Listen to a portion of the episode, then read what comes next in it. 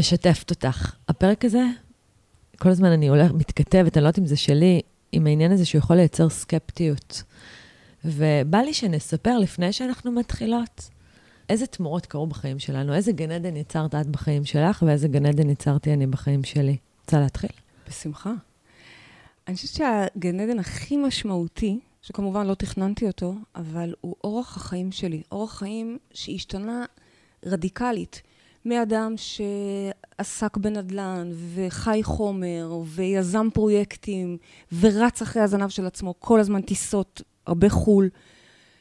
היום אני חיה כבר עשור, יותר מעשור, 12 שנים, בשקט, בשלווה פנימית. אני חיה את מה שאני רוצה לעשות, שהרבה פעמים זה אגב כלום. כלום. הערכים שלי השתנו, ופתאום מאדם שהיה מגדיר את ההצלחות שלו לפי כסף, לא ידעתי אגב שאפשר למדוד את זה אחרת, פתאום אני מודדת את זה לפי נתינה, לפי השפעה, לפי הקהילה שלנו.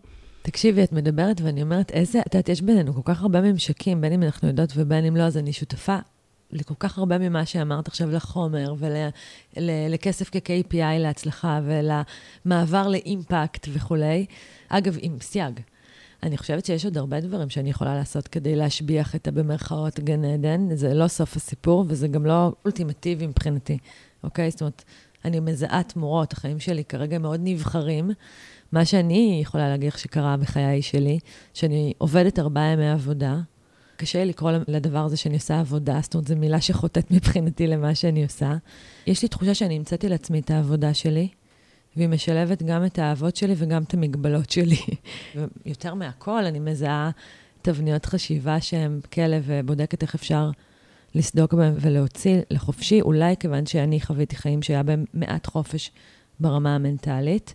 בזוגיות שלי יש ים של space, דברים שלאנשים אחרים נראים כמו, לפעמים מרימים גבה אפילו, כמו זה שאני נוסעת עם חבר לסיני בקרוב. ובכל שנה אני מגדירה לעצמי תמה שהשנה אני עומדת לחקור אותה, לא כי אני מחליטה עליה אינטלקטואלית, כי משהו בתוכי מבקש את זה. אגב, השנה, האומץ שמצאתי בתוכי לפנות אה, לטובתו זמן והשקעה מחשבתית, זה באמת הנושא של הבריאות שלי והתזונה שלי. אני לא, לא בכלל לא עובדת בחוויה שלי, אוקיי? כן, משחקת כל היום, לא כן. משנה שכל היום אני אגב, עובדת. אגב, ובואי נגיד רק את זה, אנחנו לא אומרות את זה כדי להשוויץ, אלא כדי להגיד חלילה, שזה... חלילה, אנחנו מלמדות את זה, אני מלמדת את זה, זה ה... זה, זה, ה... זה דובילי, לא היינו שם תמיד, נכון? עבורי זה היום השליחות שלי, כל העשור האחרון.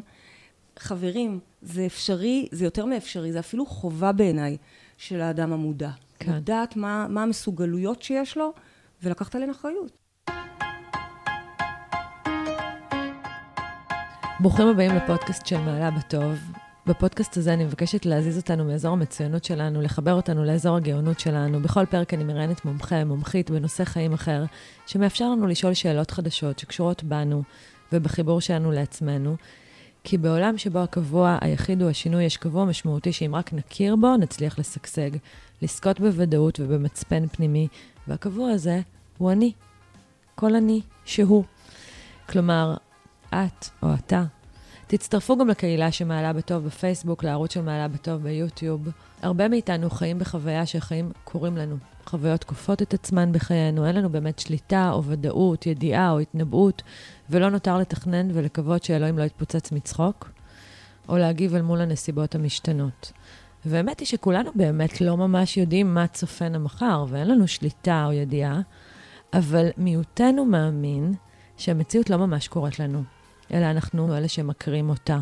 אנחנו תסריטי הסרט שבו אנחנו חיים, והמציאות שנגלית לפנינו אולי מפתיעה אותנו, בלתי צפויה, אבל היא גם ממש מלמדת. המציאות בעצם מאפשרת לנו למשוך קצה חוט, לחקור את התודעה שהיא יצרה אותה, שקודמת לה. במילים אחרות, זו התודעה שלנו, שבוראת את מציאות חיינו, ורובה אכן לא נודעת ונסתרת מעינינו, רובה של התודעה.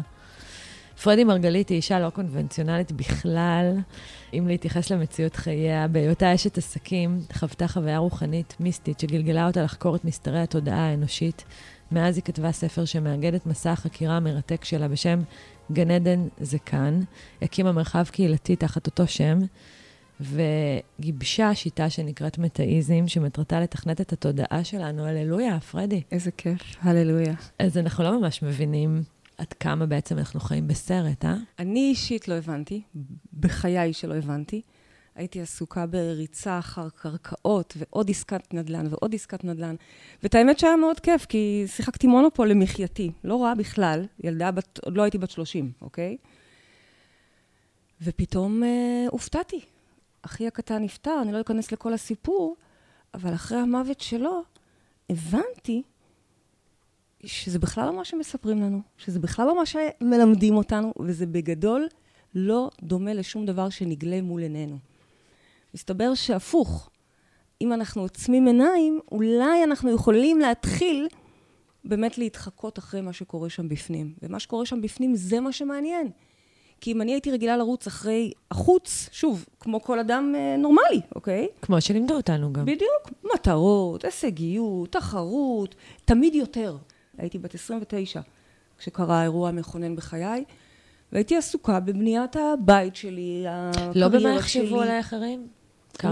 לא, לא, אוקיי, מעניין. לא, ממש לא. זה משהו שתודה לאל עוד הרבה קודם, ויתרתי על הקטע הזה של מה יחשבו. ומה יגידו. זה קרה לי כבר בגיל 19. אוקיי. Okay. כשיצאתי מהארון, שלא היה לי בכלל ארון, אבל כשהבנתי שבעצם אני כילדה חרדית, שגדלה בבית חרדי ובסביבה חרדית, הבנתי שאני בוחרת בי, ויגידו מה שיגידו. ממש לא עניין אותי. ועד היום אני אגב משוכנעת שלא יותר מדי דיברו גם. אני לא יודעת, אני חושבת שמשהו בביטחון הזה שבאתי איתו, פשוט גרם לכולם לקבל, ועובדה, כולם קיבלו. הגילוי הזה שכל מה שאני רואה מבחוץ הוא בכלל רק הקרנה, סרט. הוא היה יותר ממכונן. בהתחלה הוא, הוא היה שובר אפילו. הוא היה, הוא ריסק את כל מה שהכרתי וחשבתי שאני יודעת על החיים. הוא הושיב אותי על הספה, הגילוי הזה, ואילץ אותי בעצם לזכור מחדש את כל מה שאני יודעת ולהבין שאני לא יודעת כלום.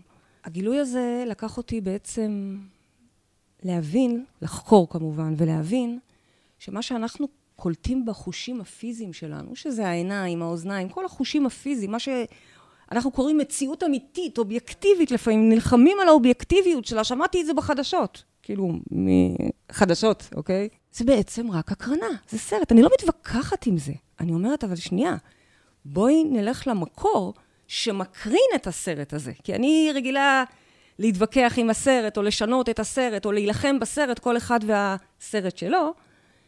ופתאום ההבנה היא, רגע, לא, את צריכה לדעת להיכנס לשורות הקוד בפנים, איפה שכתוב התסריט הזה. וזה בפנים, בתוכנו. זה ממש היה שינוי רדיקלי עבורי, לא קיבלתי אותו בקלות. הטלתי המון המון ספקות, כי האדם שהייתי לפני 12 שנה, לא היה מקשיב לפודקאסטים כאלה, בטח שלא יוצר שיטות, ומעולם, מעולם, לא הסכים לעשות מדיטציה. כן. מה זה הדולפינים האלה? אני זוכרת שבעולם של אז, נסענו לחופשה והגנבתי את הטלפון כי לא יכולתי להיות לרגע בלי טלפון.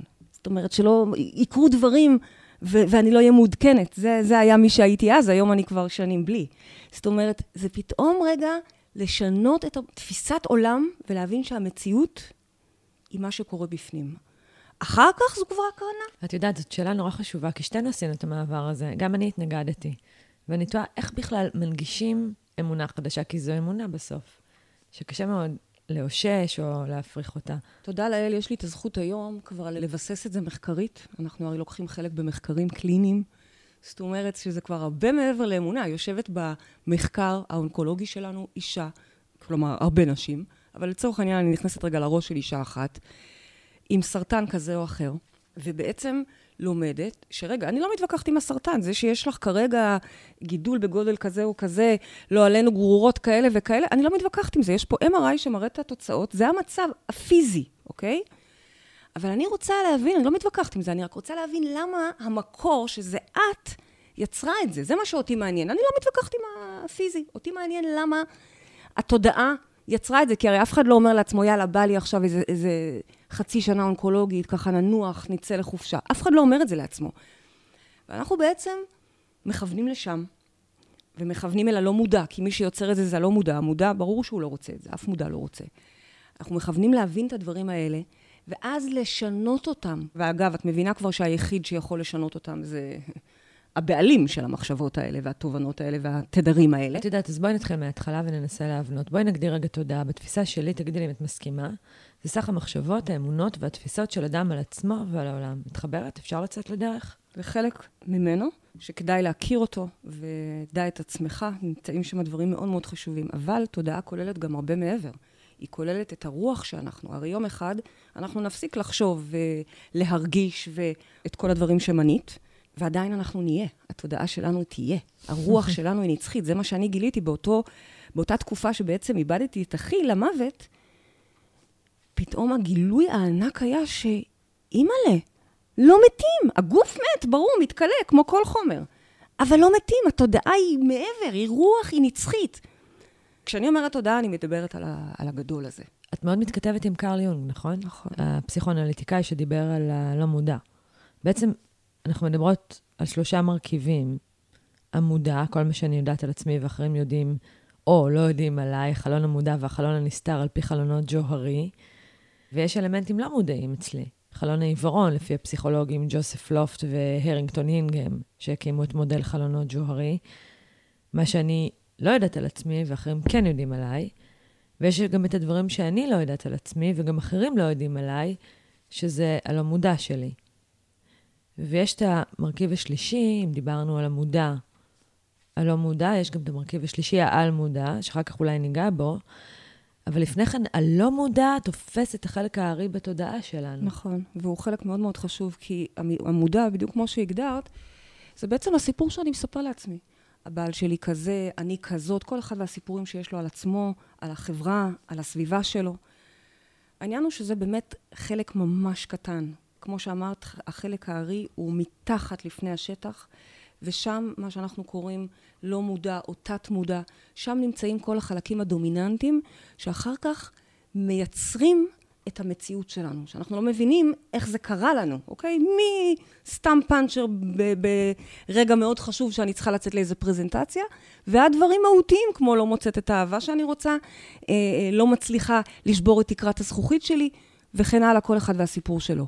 זאת אומרת, המודע זה מה שאני מספר לעצמי. אנחנו ממש הופכים את התקליט, אנחנו אומרות בעצם את הדבר הבא, המציאות, לא רק שהיא לא נכפית עליי ואני רק מגיבה לה, אלא שבאופן לא מודע אני בוראת את המציאות. מה שאומר שהמציאות היא אינדיקציה. בדיוק. אנחנו קוראים לזה ברומטר למציאות, כי היא זאת שמראה לנו, זה הכלי הראשון עבורנו, עוד לפני שלומדים לחקור את התת-מודע או להתחבר לעל-מודע. עוד לפני הכלים האלה, הכלי הכי הבסיסי, הכי פשוט, זה להסתכל רגע על המציאות שלך. כי אם הבנק צועק אליך, והדייטים מבאסים פעם אחרי פעם, יש פה משהו, זה אומר משהו, זה אומר משהו שאתה או את יוצרים שוב ושוב את אותה ונורא מציאות. ונורא קשה לנו לקבל את זה, כי קודם כל, זה דורש לקיחת אחריות ברמה מאוד גבוהה, וב' זה גורר תחושת אשמה.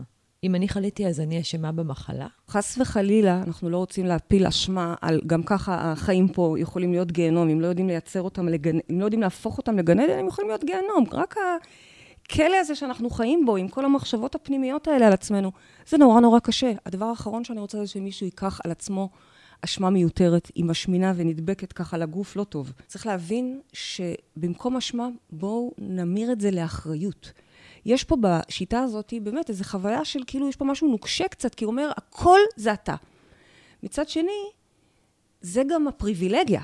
הכל זה אתה. מה שאומר שאם לא הצלחת עד היום וכבר פתחת כמה עסקים וכולם נפלו ברגע האחרון, או ניסית ליזום סטארט-אפים וברגע האחרון משהו קרה, אז כן, אני לא אומרת זה המצב השוק, ולא, לא, לא, לא, זה אתה. אבל בו זמנית אני גם אומרת, אתה יכול עכשיו להחליט שבסטארט-אפ הבא או בעסק הבא זה יהיה אחרת. כלומר, את אומרת כזה דבר. חבר, אני לקחתי לך את הזכות להתקרבן. בדיוק. אבל נתתי לך את יכולת הבחירה ואת היכולת להשתנות. באפס זמן, ממש. במו הבנה, חשוב רגע באמת להבין, זה הדבר אולי הכי קשה, שכל מה שרוטט אצלנו במוח, בחלקים הלא מודעים שלנו, הוא זה שמבנה כרגע את המציאות. הבאה שלנו, הנוכחית שלנו. כן, ואם צריך להקל עלינו, אז אנחנו לא באמת אשמים, כי אנחנו לא באמת מודעים. מה שאנחנו עושים, אנחנו לא עושים עם כוונת מכוון. ברגע שאתה מבין שכל המציאות הזאת זה מסך, זה לא אמיתי, אז אתה מבין שאתה יכול לשנות את מצב הבנק שלך, את מצב האהבה שלך, את מצב הזוגיות שכבר יש לך. אבל זה מתחיל מהמקום המשמעותי, שהוא גם לתפיסתי פורץ דרך, בלהסתכל על המציאות ולהבין שהיא כבר מספרת לי סיפור. אם המציאות היא ברומטר, אז איך אפשר לחלץ ממנה משהו על עצמנו? אני אגיד לך, כלי הראשון שאנחנו מלמדות זה נקרא ברומטר. זה בעצם אומר כלי שמאוד פשוט, לא צריך אפילו את התת-מודע בשביל זה, זה ממש עבודה עם המודע. אני מסתכל רגע על החיים שלי, כמו עוגה, פורס אותה לנושאים, ומסתכל מה המצב הבריאותי שלי. תודה לאל, אני בסדר. אגב, יכול להיות שמישהו יכתוב אה, אה, שיש לו בעיות קשות. כמובן, אדם שיש לו מצוקה שמאיימת על חייו, מציין את זה. זאת אומרת, אני רגע סוקרת את הנושא הבריאותי, אחר כך את הנושא הזוגי, אחר כך את הנושא המשפחתי, איך מצב הילדים שלי. אגב, כשאין ילדים זה גם נמצא באותו קטגוריה, בהנחה ואני רוצה ילדים ולא מצליחה. אני בעצם סוקרת את הקטגוריות השונות בחיים שלי, מצב כלכלי נורא נורא חשוב, זה ממש אחד הדברים הכי חשובים. אחרי בריאות, זה הדבר הכי חשוב. כי בלי משאבים, בלי תפוחים לשחק את המשחק מימון. מחשב הזה... איזשהו סוג של בדיוק, מימון. בדיוק. איזה משחק מחשב את כן. יכולה להתקדם בלי שיש לך את התפוחים או את המטבעות או את האוצר? אז על אף שאין דבר כזה באמת כסף, כי זה רק אצלנו, זה הקרנה שאת יודעת מה היא מבטאת? היא מבטאת את הערך העצמי שלנו. אם אני בערך, אז יש לי הרבה מטבעות לשחק איתם. אני לא בערך, אז obviously, אה, אני בחסר, אוקיי? חסר של ערך. וככה אני סוקרת בעצם את הנושאים החשובים בחיים שלי, עם עצמי בכנות גדולה, ובודקת רגע מה המצב שדורש את השינוי הכי מיידי וחיוני. כלומר, אנחנו עושים מין zoom out, zoom in. מסתכלים ממעוף הציפור על החיים שלנו, על כל מיני פלחי חיים. בדיוק. ובודקים את שביעות הרצון שלנו. בדיוק. כאשר עוד פעם, אחד זה על הפנים, חמש זה סבבה, גן עדן, ויש גם בטווח, כי החיים הם לא דיכוטומיים, יש גם שלוש, ארבע. כאשר אני רוצה להגיע לתחום שצריך את הטיפול הכי מיידי שלי.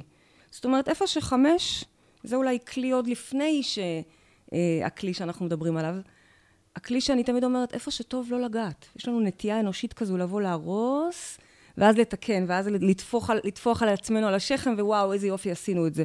איפה שטוב, לא להרוס, לא לגעת. שינוי לא, הוא לא הכרחי. בדיוק. If it's ain't broken, don't fix it. Exactly. אני רוצה כרגע בברומטר הזה את התחום שבאמת הכי קורא אף צועק לעזרה. ואז כשאני מסתכלת על הנושא הזה, אני רוצה שאנחנו בעצם נתחכה רגע ונעצום עיניים וניזכר בסצנה אמיתית מתוך היום-יום שלנו, שמתעסקת בנושא הזה. לצורך העניין, אם זה תחום הפרנסה, אז אני נזכרת בזה שאני מפחדת להיכנס לבנק כי, כי, כי זה מפחיד אותי. או אני נזכרת שאו-טו-טו זה עשירי לחודש ואני לא יודעת מה אני אעשה, לדוגמה.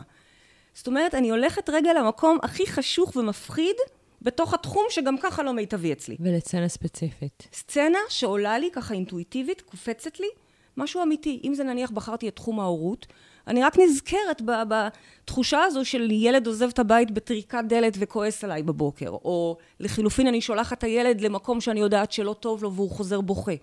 רק נזכרת במשהו שהוא לא נעים, והוא מתוך התחום שאני כרגע בוחרת להתבונן אליו ולחקור. Mm-hmm. נותנת לעצמי רגע להציף את זה גם אם זה לא נעים. אנשים אומרים לי, אבל רגע, אנחנו מייצרים מציאות, אז שלא נייצר. ואני אומרת, כפרות, את זה כבר ייצרתם. אני רוצה רגע שנחקור ונתחכה למה ייצרתם את זה כך, אוקיי? אז בואו שנייה נהיה שם, ונצא מנקודת הנחה שאנחנו בסרט הזה הגיבורים. גם אם אנחנו בתפקיד מעפן תפקיד אילם, לא נותנים לנו פה כלום לדבר ב- ב- בסרט הזה, עדיין אנחנו הגיבורים. ואז אני רוצה רגע לבדוק שנייה איך בעצם מתנהגים אל הגיבור בסרט שלו, וממילא איך הוא מרגיש. זה מה שאותי מעניין, להבין בעצם איך הוא מרגיש בסוף הסצנה הזו. סתם לדוגמה, אותה אימא ששולחת את הילד שלה בוכה לבית ספר ולא כיף לו שם, איך היא מרגישה? מתוסכלת, עצובה. כל אימא והסיפור שלה. יש אימא אחת שמרגישה אשמה נוראית, ויש אימא אחת שמרגישה תסכול, ויש אימא אחת שמרגישה דווקא חוסר סבלנות, כאילו תתמודד, אוקיי? גם לי לא קל. כל אימא והסיפור שלה, וזאת גם הסיבה שלשיטתנו, שיטת המטאיזם, האדם הוא המטפל הכי טוב של עצמו, כי מי כמוני יכול לדעת יותר טוב על עצמי איך הרגשתי באותו רגע, וזה נורא נורא חיוני, הפרט הזה של איך הרגשתי. ממש לשיים את הרגש ולתת לו שם, אשמה, תסכול, ייאוש, עצב, אלה רגשות שונים שמספרים סיפור נכון, שונה. נכון, מאוד חשוב הדיוק הזה. ואז אני אומרת, רגע, אני חושבת שהילדה שלי הלכה לבית ספר בוכה, ובגלל זה אני מרגישה אשמה. באה השיטה ואומרת, הפוך, גוטה, הפוך. את קודם הרגשת אשמה, ועכשיו הילד שלך הלך בבכי. זאת אומרת, אנחנו אומרים, להתחקות אחרי הרגש הזה, זה נורא נורא חשוב, כי זה לא הנסיבות, זה מה שחולל את הנסיבות כפי שהן. מה שאת עושה עם מהסרט שלי זה בעצם מודל אפרת של הפסיכואנליטיקה אלפרד אדלר, אירוע, פרשנות, רגש, תגובה. זאת אומרת, אנחנו יכולים להיות ערים למה שאנחנו מרגישים. אני אשמה, אני כועסת, נעלבתי. לא תמיד אנחנו ערים לפרשנות. ואת אומרת, הסצנה ידועה לי, אני יודעת מה קרה. ילדה שלי תופסת לי את הרגל ביציאה שלי מהגן. אני מרגישה אשמה כי מה? והפרשנות בדיוק. הזאת... זאת אומרת, אני לא באה עכשיו לשנות את הפרשנות של הסיפור, לא. אני באה, עוד מעט, זה כבר יהיה השלב הבא של באמת למשוך שמחות, לשנות את זה. אני באה לעקור את התחושה הזאת של איך שהרגשתי, וממילא לספר סיפור חדש. כלומר, למה חשוב להבין רגע מה הברומטר? אחד, להבין שזה לא הנסיבות שיצרו, ואז בגלל זה אני מרגישה כמו שאני מרגישה. ושתיים, זה בעצם הבסיס שלוקח אותי עוד מעט, פותח לי חלון הזדמנויות חדש של לעבור למציאות אחרת שבה הסיפור הוא אחר. אבל זה מתחיל ברגע במודעות. להבין, במודעות, מה אני מרגישה. כלומר, שלב ראשון מנסים להגיע ללא מודע, ולהפוך אותו למודע, כי אי אפשר לעבוד עם אינפורמציה לא ידועה. בדיוק, איך יונג אומר, עד שלא תהפוך את תת המודע למודע, הוא ינהל את חייך, ואתה תקרא לזה גורל. אנשים מסתובבים בתחושה של, הגורל שלהם זה שאין להם כסף. הגורל שלהם זה שאין להם זוגיות טובה. הגורל שלהם, שלוש נקודות. לא, ממי, זה לא הגורל, זה הלא מודע שלך. אז כבר התקדמנו, כשהפכנו לא מודע למודע. אולי יקל עלינו רציונלית להבין שהמוח שלנו עובד כמו מוח של כל מדען טוב. הוא הולך עם היפותזה, מחפש ראיות מאששות, הוא לא מחפש ראיות מפריחות. ברור שעם הזמן יגיעו גם עדויות מפריחות שאי אפשר להתעלם מהן, אבל הבקט המחקרי שלו הוא מחפש ראיות שמחזקות את מה שצריך להוכיח. אנחנו בעצם נאחזים במשל, במה שצריך להוכיח. אני הולכת עם אמונה על החיים, אני נטושה, אני דחויה, לא רואים אותי, ואת ההיפותזה הזו אני משחזרת over and over and over and over and over and over again, וככה אני משחזרת מציאויות. נכון. וזה מה שהיה הוא שיהיה. כל עוד לא נעשה אגב שינוי, הלא מודע שלנו, התת מודע שלנו, משחזר את עצמו, זה טבעו. הוא משחזר את מה שהוא מכיר, אגב, גם אם זה לא תחושות טובות. לא סתם כשמדברים על אהבה, אפשר לראות, יש לנו הרצאה שלמה שמראה בעצם איך הזוגיות של ההורים שלנו, בדרך כלל על פי רוב, היא זאת שאנחנו משחזרים אחר כך ב... ב... זאת אומרת, אנחנו גם יורשים תפיסות והיפותזות, מן הסתם. בוודאי, בוודאי, אם זה בגנים שלנו ואם זה בחברה שאנחנו מסתובבים וגדלים בה, בוודאי. אבל הרעיון הוא שתת המודע אוהב לשחזר. אז אנחנו צריכים להיות פה במודעות, אחד, כדי להבין את עצמנו ואת המציאות שלנו, ושתיים, כדי שנוכל באמת לקטוע את השחזור הזה. אשתף אותך כדי להפוך את זה למוחשי. זיהיתי המון דפוסים בחקירה העצמית שאני עושה במהלך השנים, ובין השאר זיהיתי שנטיתי מאוד להתאמץ באופן מוגזם, לא מידתי. ואז ההכרה שקיבלתי בחוויה שלי הייתה עלובה. או חוויה אחרת של עושה המון דברים ומייצרת אימפקט, ואיכשהו הקרדיט לא מגיע אליי. ושחזרתי את זה בזוגיות שלי, בקהילה, בעבודה שבה עבדתי, משהו שאני של קודם הייתה אומרת לך, הנה, בבקשה, יש לי ראיות פורנזיות. בדיוק, הראיות האלה רק מתומכות את מה שאני אומרת. בדיוק, זה לא שאני ממציאה את זה.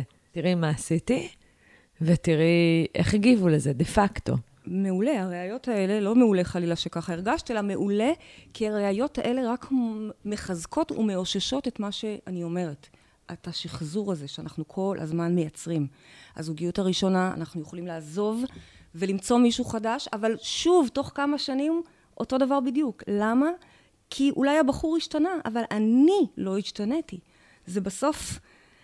אנחנו שהולכים עם המוח שלנו לכל מקום. אז בעצם עד שאני לא אחלץ את התובנה הזאת, ויעשה איזשהו שינוי, המציאות מאפשרת לי לעשות תיקון. היא כל הזמן תחכך את האזורים בי שמבקשים זה תיקון. בדיוק העניין. וזו הדרך להבין את זה, ולהסתכל על זה, ולהבין שההזדמנות לתיקון וההזדמנות לה, להתפתחות מהמקום הזה, היא הקריאה.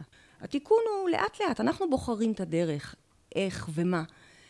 אבל השאיפה היא כל הזמן להתפתח, כל הזמן לראות את המקומות כן, שהנה, יש לך פה עוד לאן לגדול. זה לא נגמר. Endless. אנדלס. כל עוד נשמה באפינו, יש על מה לעבוד, יש חקירה לעשות. התת מודע גם כל כך גדול שסביר להניח שלא נחלץ את כולו, נכון? ברור. זיהינו, התבוננו, ראינו. מפה, איך קורה תיקון? זה שאני מזהה שאני מתאמצת והכרה לא בהלימה, מה עושים עם זה? משלב הברומטר, שבעצם, וואלה, הבנתי שזו התחייה שבי שכרגע לא נותנת ליוזמה שלי להתקדם, או להצעה שהצעתי להתקבל, ועד השלב של השינוי או התיקון, רגע, רגע, רגע, יש פה עוד עומק. מגיע פה מודל, שהוא איזשהו משחק שפיתחנו, קצר מאוד, קליל מאוד, בספר הוא נמצא, מודל יהלום, כל הזמן אני מדברת ומסבירה אותו, ובעצם עוזר לנו להיכנס עוד כמה קומות פנימה אל תוך נבחי התודעה. זה שהבנתי שאני עוצרת את זה, כל הכבוד, יופי. שלב ראשון של אחריות. אבל אני רוצה להבין למה. למה אני משחזרת את התחייה? הרי אני כל כך רוצה אהבה. למה אני משחזרת את ההתרסקות אם אני כל כך רוצה הצלחה? למה? ופה, את הלמה הזה אני לא שואלת אותך במודע. עם כל הכבוד, המודע לא מעניין. זה אותם סיפורים שאני רגילה לטחון לעצמי ולחברות שלי ולמשפחה שלי, לא מעניין. במקום הזה, ממש בברוטליות אפילו, אני מבקשת שקט מוחלט. בשביל לישון טוב צריך לדעת לייצר שקט. אז אנחנו נכנסים וחוקרים את השקט. אנחנו נכנסים וחוקרים את החלקים הלא מודעים דרך איזשהו משחק אסוציאציות, שבאמת לוקח אותנו בצורה משחקית, אני לא מספיקה אפילו לחרטט אותו, וכבר הגעתי לתוצאה. את עוקפת קוגניציה ואת מתחברת גם לגוף, נכון? אה, לרגש, במובן של מה אנחנו לרגש, מרגישים. לרגש, כן. לתחושות, לאסוציאציות, כן. ודרך המשחק הזה, שלוש דקות, אנחנו מלמדים את זה גם, את יודעת, אנחנו הרי בבתי ספר בשנים האחרונות. מורים, ילדים, עשרות אלפי ילדים שלומדים את הכלים האלה. זאת אומרת, אני מנסה להגיד, גם ילד בכיתה ג' יודע לשחק את המשחק הזה. אז לא כל שכן אישה שמקשיבה לנו כרגע. ואז המשחק הזה מייצר לי בעצם את התשובה ללמה התודעה שלי יצרה את זה. סופר חשוב להבין למה.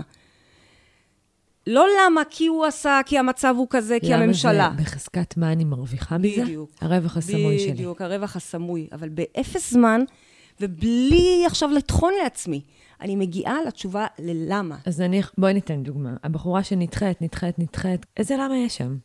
מה היא רוצה להרוויח? אז היא משחקת המודל יהלום. אוקיי? היא מתחילה ב, במילים אה, שוב סירבו לי, או שוב דייט מבאס, ומתחילה לשחק את המשחק, זה משחק אסוציאציות, מובנה, ואז היא מגיעה למטה, יצא לה לבד. לא קשור כבר לכלום, היא כבר לא זוכרת את הדייט, היא הגיעה לשם, ללבד הזה, דרך המשחק. התת מודע שלה גילה לנו בזה הרגע, שהוא יצר את זה בשבילה, להגן עליה, הוא שומר עליה כדי שהיא תהיה לבד. הוא שומר עליה. זאת אומרת, כל פעם שאנחנו מגלים, אני עושה את המודל הזה לפחות פעם ביום. זאת מבחינתה, היא הולכת עם מה שצריך להוכיח, ומה שצריך להוכיח זה אני לבד. בדיוק, והוא שומר עליה, את התמודה שלה. מבחינתה הלבד הזה הוא הגנה, הוא לא בדיוק. לא סכנה. גם אם במודע היא מספרת לעצמה אחרת, והיא כבר עשתה מלא סדנאות התפתחות, והיא אומרת לעצמה שהיא מלכה, והיא כבר שמה כתר, בלא מודע הוא שומר עליה, שחס וחלילה לא יחזור לזוגיות כמו של ההורים, או לבגידה שהיא חוותה כבר כמה פעמים.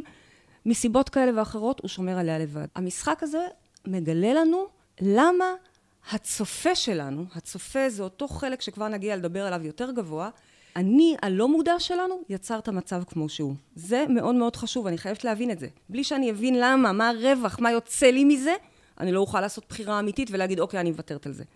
חייבת לדעת על מה אני מוותרת. ההחזות שלי לא בגלל המחירים. ההיאחזות שלי בזכות הרווחים. בדיוק. ולכן כדי לשחרר אחיזה, צריך להבין בדיוק. מה הרווח. ורק אז מגיע השלב שבו אני יכולה למשוך חוט. מה זה אומר למשוך חוט? עכשיו מגיע הרגע של, יש פה חלון הזדמנויות פתוח לי. התת מודע שלי כרגע פתוח, על אף שלא לילה ולא חלומות, אמצע היום, אור מוחלט, והנה יש לי הזדמנות לראות רגע בלא מודע מה הסיבה שאני באמת מייצרת את הדבר הזה פעם אחרי פעם, משחזרת אותו. ואז גם יש חלון הזדמנויות פתוח, כי אני יכולה לוותר על זה. עכשיו, מה זה לוותר על זה? אין ריק, לא במוח ולא בקוסמוס כולו. אני צריכה, במקום זה, למשוך חוט אחר של מה כן. זאת אומרת, אם אני רוצה לוותר לצורך העניין על הלבד הזה, אחרי שגיליתי שהלבד הזה, זה הדרך של המוח לשמור עליי, אני עכשיו צריכה לבחור לוותר על זה, ולעשות קפיצה קוונטית, ממש קפיצה קוונטית. אני לא זזה מהספה, and yet עולמות משתנים כרגע, כי אני עושה מעבר ממצב של לבד, או ממצב של דחויה, או ממצב של אשמה, לאותו חוט שאני נורא נורא רוצה.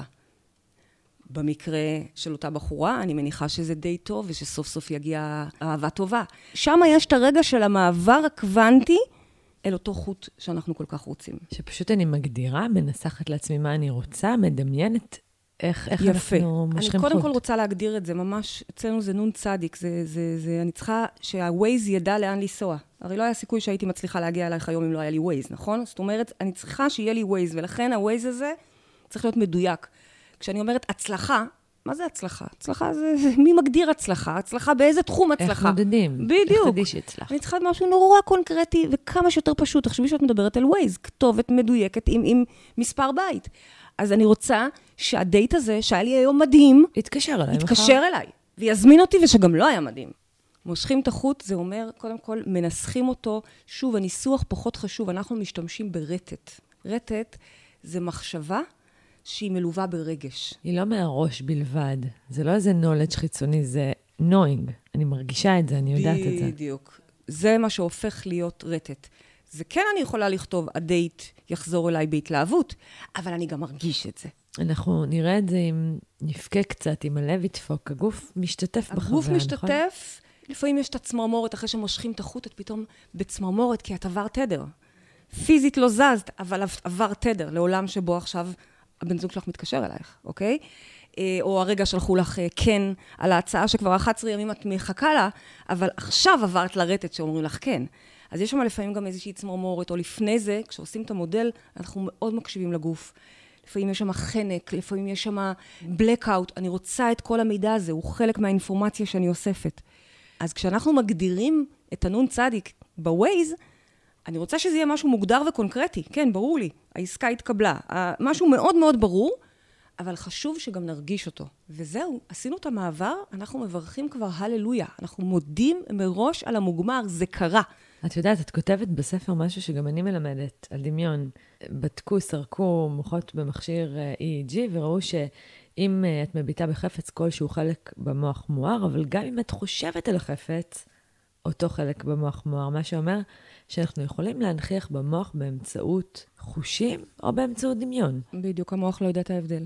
אז אנחנו בהחלט מנצלים את המשאב הזה ונעזרים בו, בדמיון. כדי להגיד, המציאות הזו כבר מתרחשת בתוכי. גם שעוד אין בן זוג, גם שהעסקה לא נחתמה, אני עושה את מה שבכוחי, את מה שבשליטתי. פה האתגר, כי בעצם מהרגע שחתמתי בהללויה, זה סוג של enter, זהו, קרה, התקבל, אני צריכה כבר לחיות את הדבר הזה כאילו והוא קרה. זאת אומרת, אני אומרת לך בעצם לאותה בחורה שעכשיו הבחור, החלטנו שהוא חוזר אליה, אבל הוא עוד לא חזר אליה. מאתמול היא כל שנייה בודקת את הוואטסאפ, בודקת, בודקת, בודקת, אין סיכוי לוואטסאפ להגיע. גם אם הוא היה רוצה לשלוח, תביני, גם אם הוא ממש נדלק אתמול והיה רוצה לשלוח לה עכשיו, הוא לא יכול, אין לו זמן, הוא צריך לעשות ככה. למה? כי היא כרגע לא באמת לא מאמינה. מאפשרת לדברים להיכנס. אז הרגע היא משכה חוט, שהנה הוא חוזר אליה, זאת אומרת, שמאותו רגע, ועד שהוא באמת חוזר אליה, שאני לא יודעת מה זה יקרה, שלוש שעות, עשר דקות, אולי זה כבר קרה בזמן שדיברנו, מה שלא יהיה הזמן הזה, היא צריכה כבר להתנהג כאילו והוא חזר אליה כבר. היא לא יכולה עכשיו לבדוק את הוואטסאפ כל שנייה. היא לא יכולה.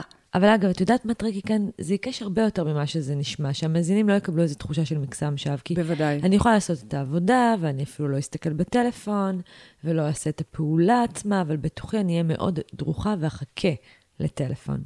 אבל עדיין יש ספק. זה האתגר האמיתי. כל מה שדיברנו עד עכשיו, השלבים האלה, מהברומטר, דרך החקירה ביהלום ועד המשיכת חוט והללויה, זה קל, זה טכני, צחקו, זה משחק. האתגר האמיתי, את יודעת איפה הוא? הוא עכשיו. משכתי את החוט כבר, הללויה. יואו, העסקה קרתה, אבל היא עוד לא קרתה. אני עכשיו צריכה עוד... זה האתגר של כל מושך בחוטים. ואגב, פה, באזור הזה, אנחנו נותנים את הכי הרבה תמיכה, כי החלק הראשון הוא באמת, הוא, הוא טכני. הוא אפילו משחקי וכיפי. האתגר האמיתי הוא לחיות כאילו וזה כבר קרה. אני אתן לך דוגמה אמיתית מלפני חודש. ניגשנו למכרז של משרד החינוך, מכרז ענק, ומהרגע שמבחינתי, מהרגע שהגשנו אותו, submitted, זהו, קיבלנו. זאת אומרת, קיבלנו אישור. אני עכשיו, אני יחד עם השותפה שלי, קוראים לה מאיה, זאת שמנהלת את uh, תחום הילדים שלנו, היינו בהוויה של קיבלנו את המכרז. עד כדי כך שדיברנו את זה לכל עבר, ברמה שאשתי, שהיא נורא שומרת, היא כמוך, היא נורא אה, מדעית ומדויקת, כל הזמן מסייגת אותי, היא מתכוונת, זכינו ברוח. ואני אומרת לה, לא, אני מתכוונת שזכינו פה, בארצי. אבל זה הוויכוחים שלנו, זה היופי של ההשלמה בינינו. וההלך רוח היה שזכינו. עכשיו, תביני, אני מתחילה לראות את החברים שלי, שיש להם אה, תוכניות גם במשרד החינוך, אחד אחרי השני נופלים, זה לא קיבל את המכרז וזה לא זכה, כאלה עם הרבה יותר ותק מאיתנו. ופתאום מתחיל להתעורר שם איזה כאב בטן, של רגע, כפרות, את בשיא הביטחון, זכינו במכרז, מדברת על המכרז, מתחילה כבר להתארגן לשנה הבאה, אבל את רואה פה את האנשים מסביבך, זה נפל וזה נפל. עכשיו, אני מנסה להגיד, זה שווה ערך ל... אני בחוויית, מישהו מספר לעצמו שהוא בחוויית שפע כי הוא משך שפע, אבל אז הוא פותח חדשות ורואה שיוקר המחיה והמחירים עלו. אני מנסה להגיד, גם כשהמציאות מראה לנו תימוכין הפוכים, אני נשארת בשלי. אנחנו זכינו במכרז.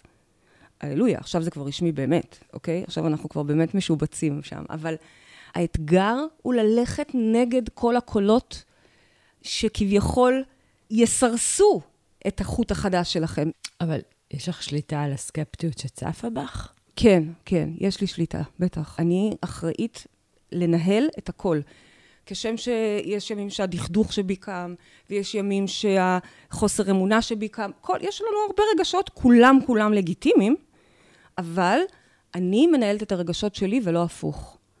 יש הרבה אנשים שחושבים שהרגשות זה ארון הקודש. זאת אומרת, אם הרגשתי את זה, אז זה הדבר. והתשובה היא לא, גם הרגשות שלנו הם חומרים, הם תופעות כימיות מתוך אותם רטטים ושחזורים של הלא מודע. אז רגע, רגע, לפני שאני רצה להאמין. הנה, הכל נופל והכל מתרסק, אפילו זאתי לא זכתה במכרז, אז את, לה יש ניסיון של 20 שנה. שנייה, אני מחזירה את הבעלות אל מי שמשך פה חוט. לפני יומיים, לפני חודש, זה לא משנה. לאותו knowing שאיתו משכתי את החוט. זה רגע קריטי, הרגעים האלה שבאים אלינו ספקות, בין אם זה הבעל שאומר מה זה השטויות האלה, בין אם זה הקולות הפנימיים שלי שאומרים מה זה השטויות האלה, ובין אם זה המציאות כביכול האמיתית, כמו שאנשים נוטים להתייחס אליה, שמוכיחה של מה זה השטויות האלה. אני חייבת להיצמד לדבר הזה שמשכתי ולהיות באינטגריטי לידיעה הפנימית שלי. את יודעת, את מדברת, ונורא בא לי לאתגר אותך, אבל חוויתי בעצמי שזה קורה, לא תמיד אולי, אבל כשאנחנו רוצים משהו, הוא, הוא יודע להתגשם. את יודעת איפה האתגר הגדול? תנחשי. מבחינתי בספקות, אני קוראת לזה המחבל. אז את כבר במתקדמים, אבל את יודעת, הרבה מהאנשים אפילו לא יודעים איזה חוט הם רוצים למשוך. לפעמים אנחנו לא יודעים מה אנחנו רוצים.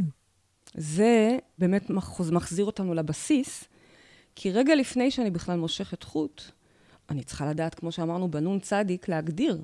אני רוצה להגיע לכתובת הזו והזו, כולל המספר בית. זאת אומרת, אני צריכה לדעת בדיוק מה אני רוצה.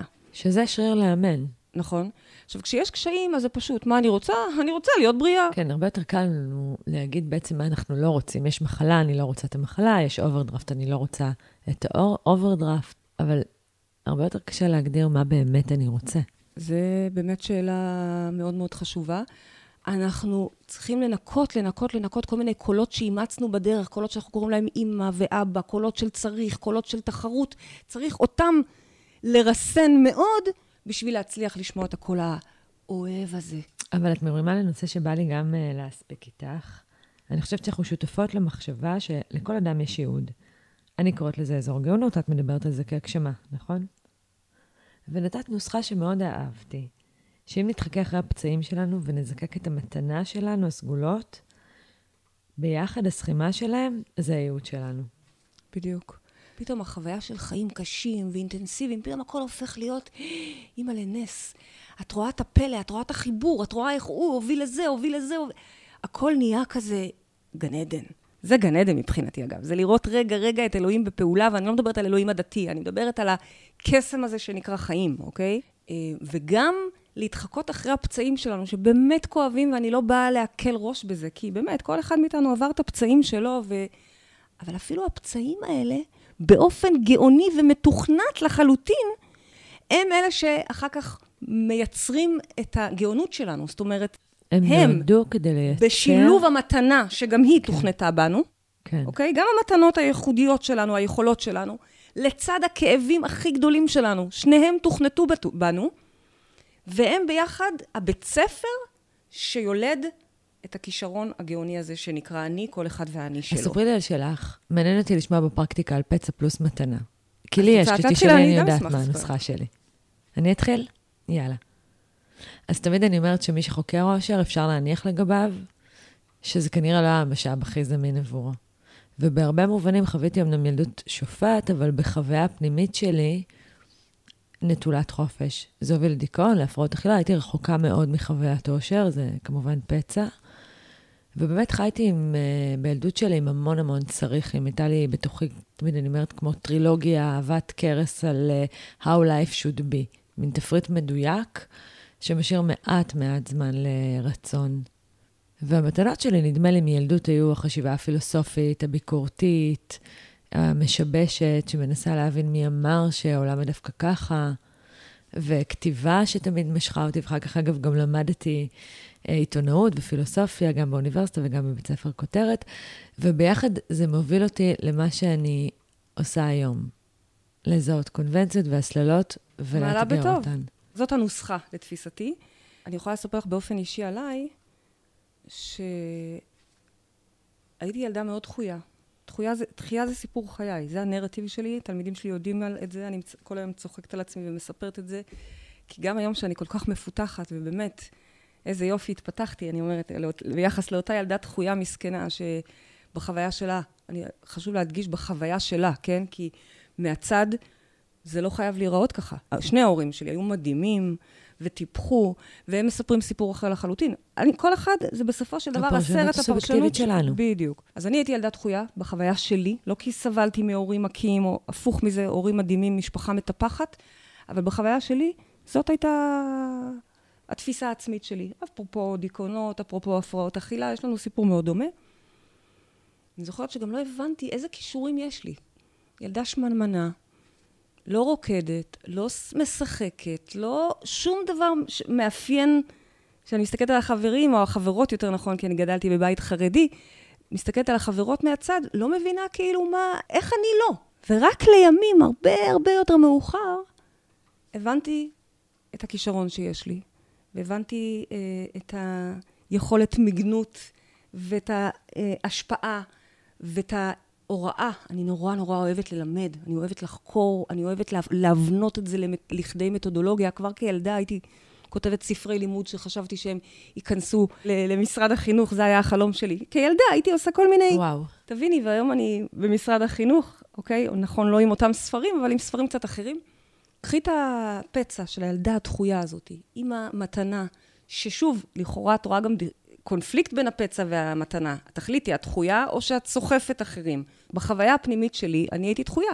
לימים למדתי להבין. זאת אומרת, שמה שאת אומרת זה שמול הפצע של הדחויה עשית כזאת עבודה, שהיום את בעצם סוחפת אחרייך ממש קהלים. ואני לא אומרת את זה ביהירות הפוך, אני אומרת את זה ב...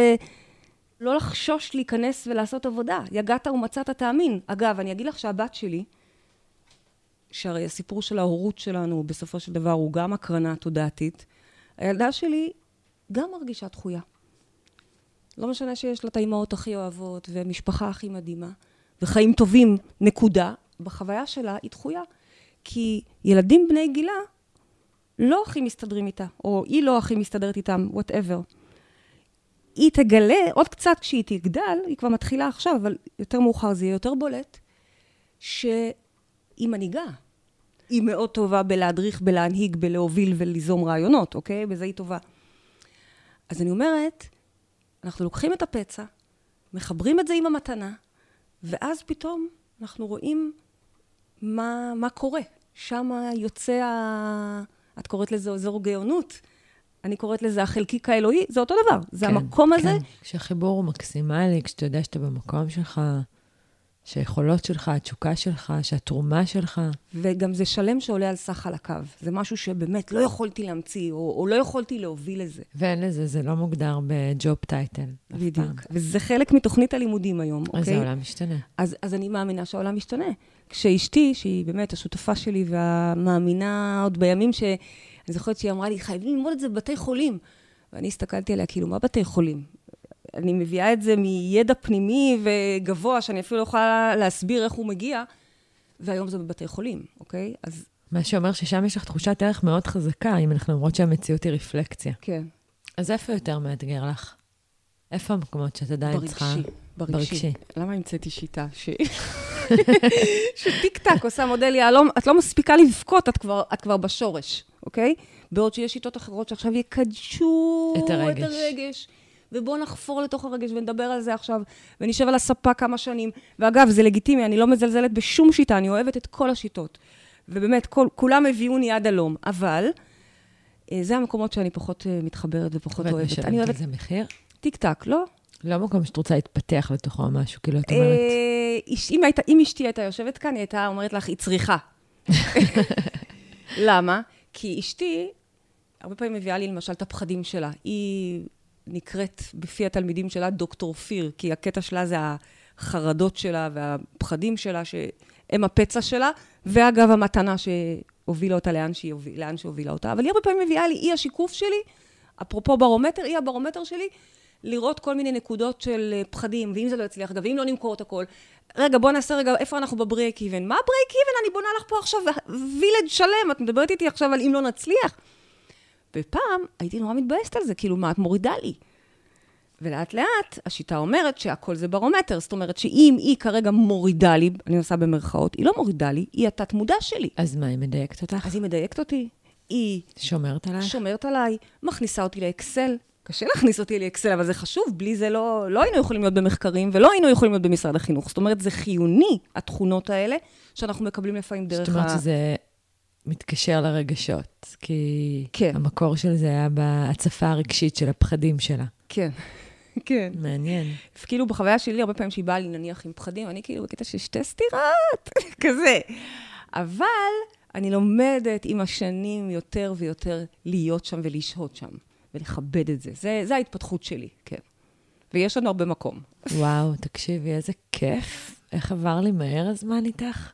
נאחל לך? כבר יצרת סוג של גן עדן ותמיד אפשר עוד. מלא, חייבים עוד מלא. יש לנו עוד הרבה דברים חברתיים לעשות. בעיקר כרגע אנחנו בדגש על, ה...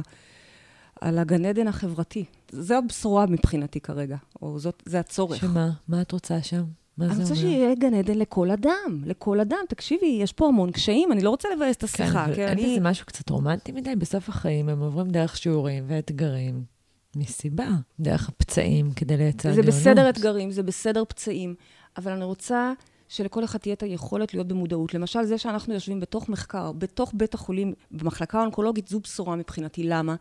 כי כשנשים הרגע מקבלות את הבשורה שהן חולות בסרטן, הן לא יתחילו לחפש עכשיו מודעות. הן צריכות אונקולוג, הן צריכות אה, כן, לייצר פרוטוקול כן. טיפולים, והנה פתאום אנחנו מצליחים להגיע אליהם בדלת האחורית, או תכלס הראשית, אוקיי?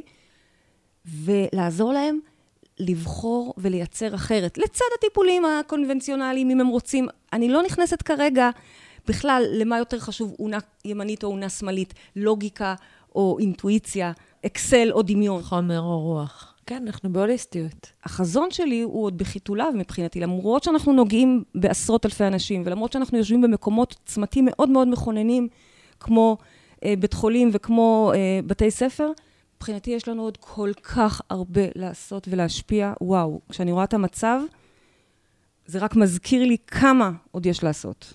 מדהים. פריידי, אני אעשה סיכום, סיכומון לשיחה. אז שווה להתחיל מסלפישנס. מה אני מבקשת? מה המשקולת הכבדה כרגע בחיים? עליה אני רוצה לשים את יהבי, ולבחור סצנה ספציפית שמייצרת אי נחת.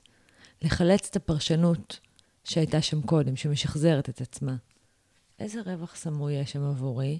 ואז להגדיר מה אני רוצה במקום. מה אני הולכת לעשות אחרת, ולהאמין שהדבר הזה אכן קרה. יש איזה יקום מקביל, ששם אני כבר בשפע, המציאות שרציתי קרתה. זאת אומרת שאפשר לחיות בחוויה הזאת. ממש. אחלה המלצה. ואני, אם אפשר, להזמין את המאזינים שלנו להקשיב לנו בשיחות בגן עדן. זה הפודקאסט שלי ושל אשתי, ושם אנחנו ממש נותנות שבוע אחרי שבוע, כל פעם בוחרות נושא אחר להיכנס דרכו, אבל בעצם ממש נותנות כלים פרקטיים לחיות את הדרך חיים הזאת. מדהים. ועכשיו בנימה אישית, בפרקי הפודקאסט האלה מושקע זמן, מחשבה ומשאבים רבים בניסיון לזקק ערך משמעותי ולאפשר למידה, הגמשת תודעה וכלים מעשיים. השיתופים שלכם, המלצות ברשתות החברתיות, ההודעות המרגשות שלכם לתמורות אמיתיות בחייכם, כל אלה הם שכר משמעותי עבורי, ואני מודה לכם מקרב לב. ניפגש כאן שוב בעוד שבועיים, ובינתיים, תעלו בטוב ושבוע טוב. הללויה.